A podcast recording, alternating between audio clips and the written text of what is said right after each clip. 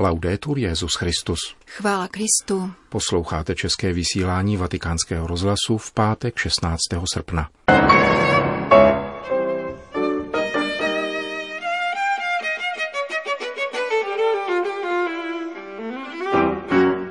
Našem pořadu dnes nabídneme druhou část četby obsáhlejšího textu, který letos v Dubnu zveřejnil Benedikt XVI. pod názvem Církev a skandál zneužívání. Pořadem provázejí Milan Glázer a Jana Gruberová.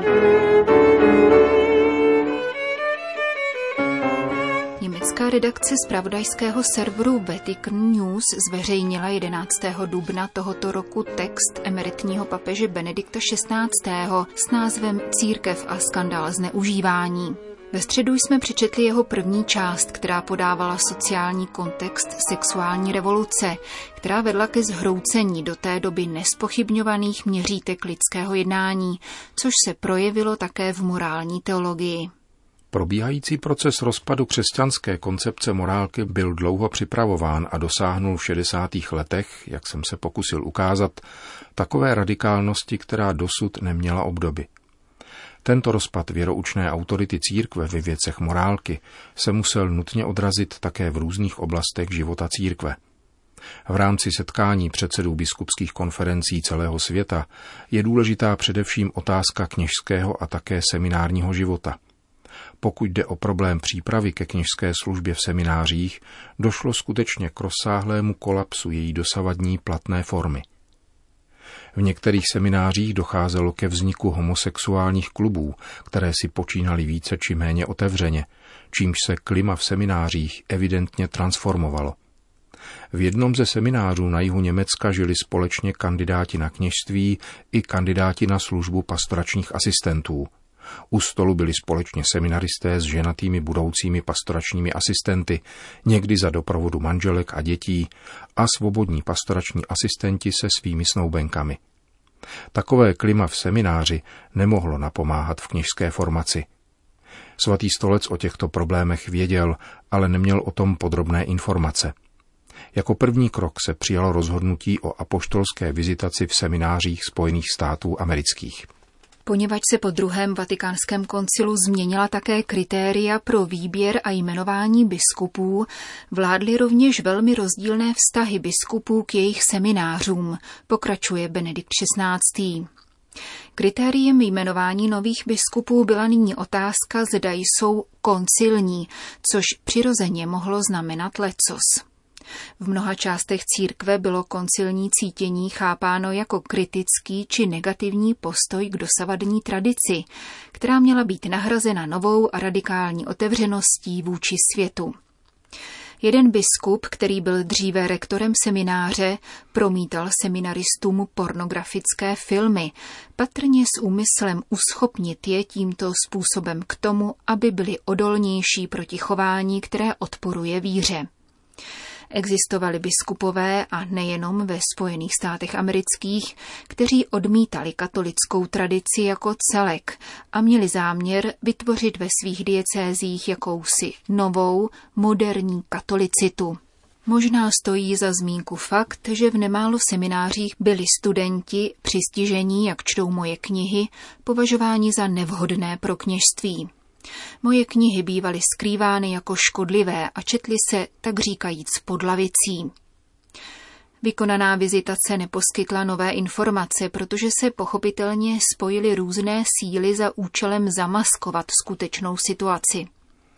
Byla nařízena druhá vizitace, která poskytla informací mnohem víc, ale v celku neměla žádné konsekvence. Začátkem 70. let se všeobecná situace v seminářích konsolidovala.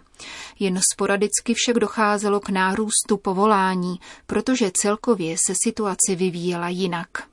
Otázka pedofílie, nakolik se pamatuji, začala být palčivou teprve v druhé polovině 80. let. Ve Spojených státech se rozrostla natolik, že se stala veřejným problémem.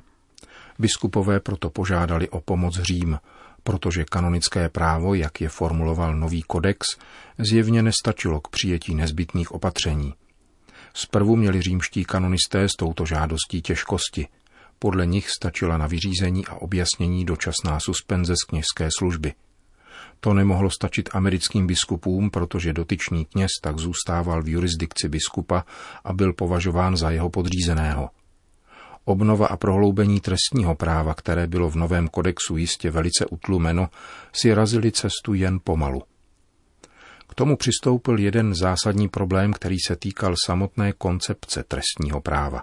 Za koncilní byl považován tzv. garantismus. To znamená, že měla být zaručena především práva obviněných, a to v míře, která fakticky znemožňovala jejich odsouzení.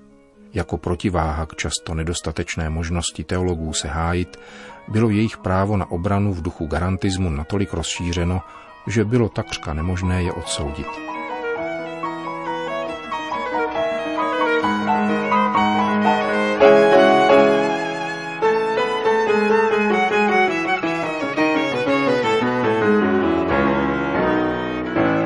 Čteme dokument, který letos v Dubnu vydal Benedikt XVI. s názvem Církev a skandál zneužívání.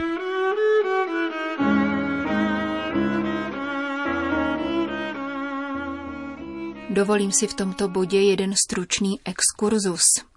Ve vztahu k rozšíření pedofilních deliktů bývá zmiňován jeden Ježíšův výrok.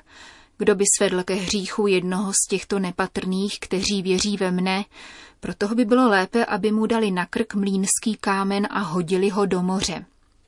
Ve svém původním významu tento výrok nemluví o svádění dětí k sexuálnímu účelu. Termín nepatrní označoval v Ježíšově jazyku prosté věřící, jejichž víra mohla být otřesena intelektuální píchou těch, kteří se považují za inteligentní.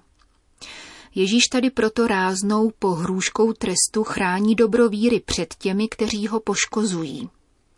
Moderní užití těchto slov samo o sobě není pomílené, ale nesmí zatemnit jejich původní smysl.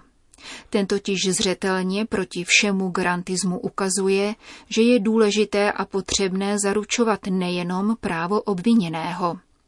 Důležitá jsou rovněž drahocená dobra, jakým je i víra.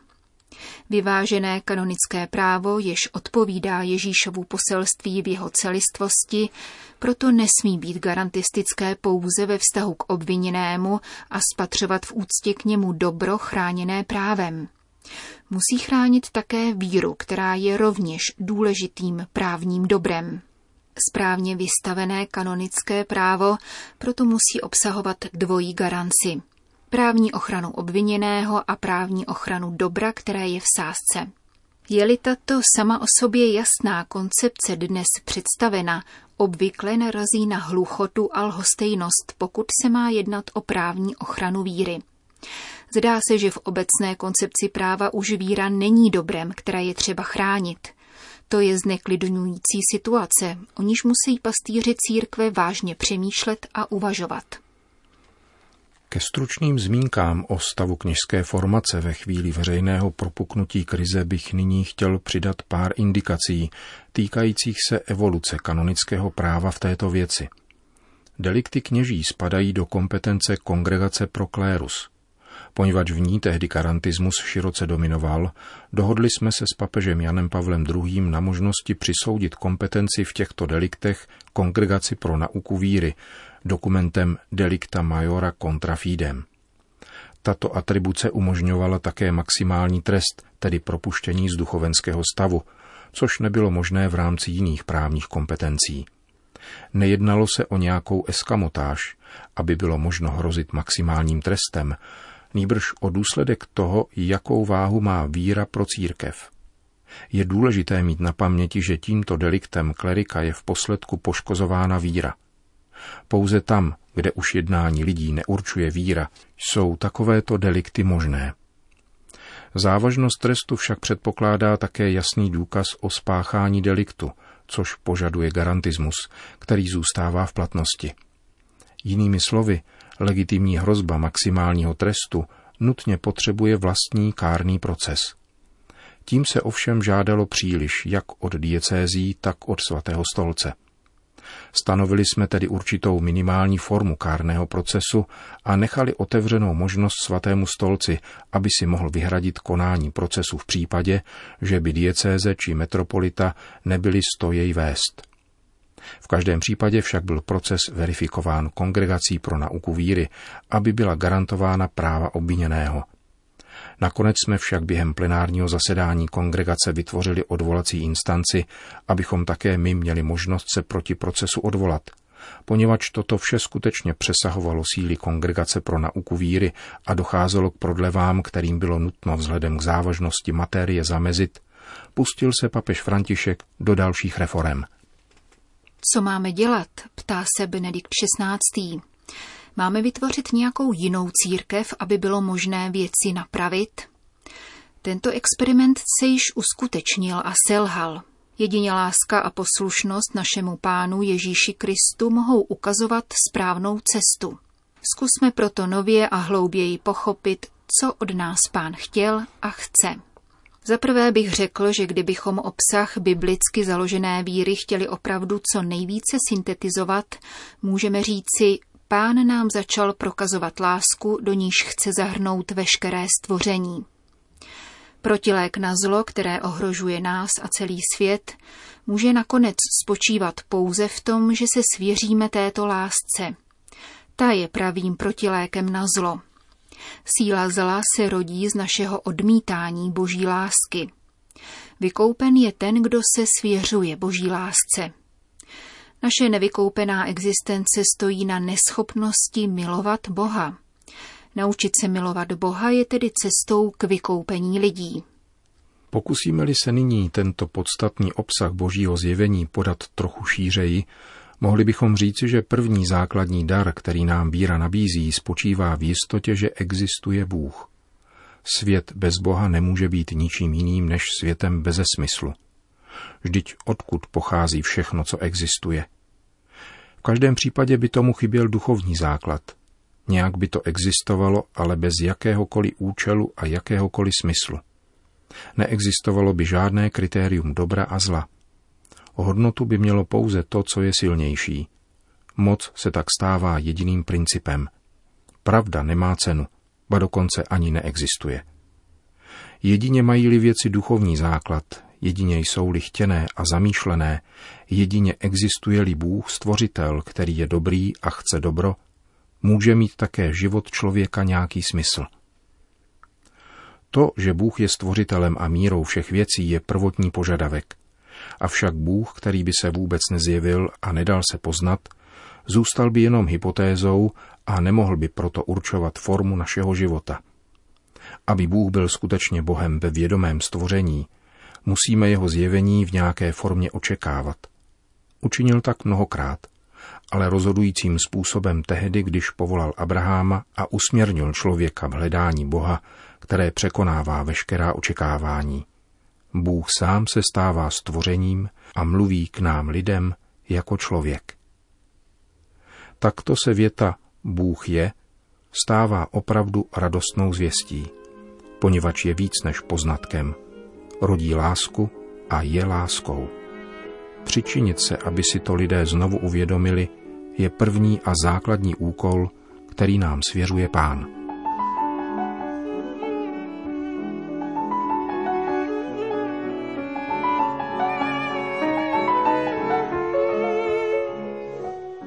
Slyšeli jste druhou část textu, který letos v Dubnu pod názvem Církev a skandál zneužívání publikoval emeritní papež Benedikt XVI. V četbě budeme pokračovat v sobotu.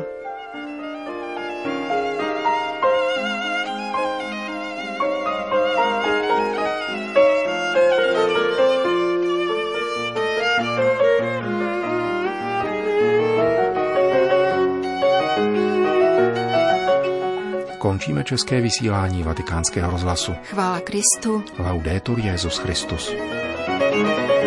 thank you